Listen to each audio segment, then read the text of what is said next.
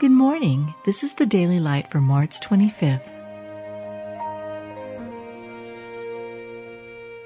Be thou my vision, O Lord of my heart, not be all else to me, save that thou art. I will never leave thee nor forsake thee so that we may boldly say, The Lord is my helper, and I will not fear what man shall do unto me. Behold, I am with thee, and will keep thee in all places whither thou goest, and will bring thee again into this land. For I will not leave thee until I have done that which I have spoken to thee of.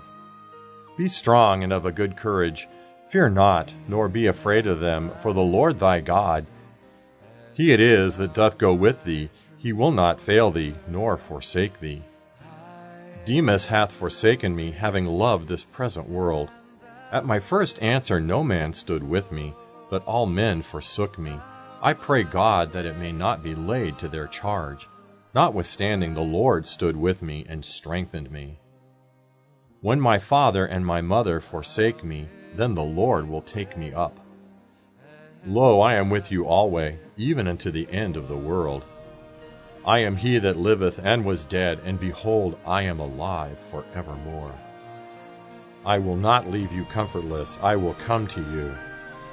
My peace I give unto you.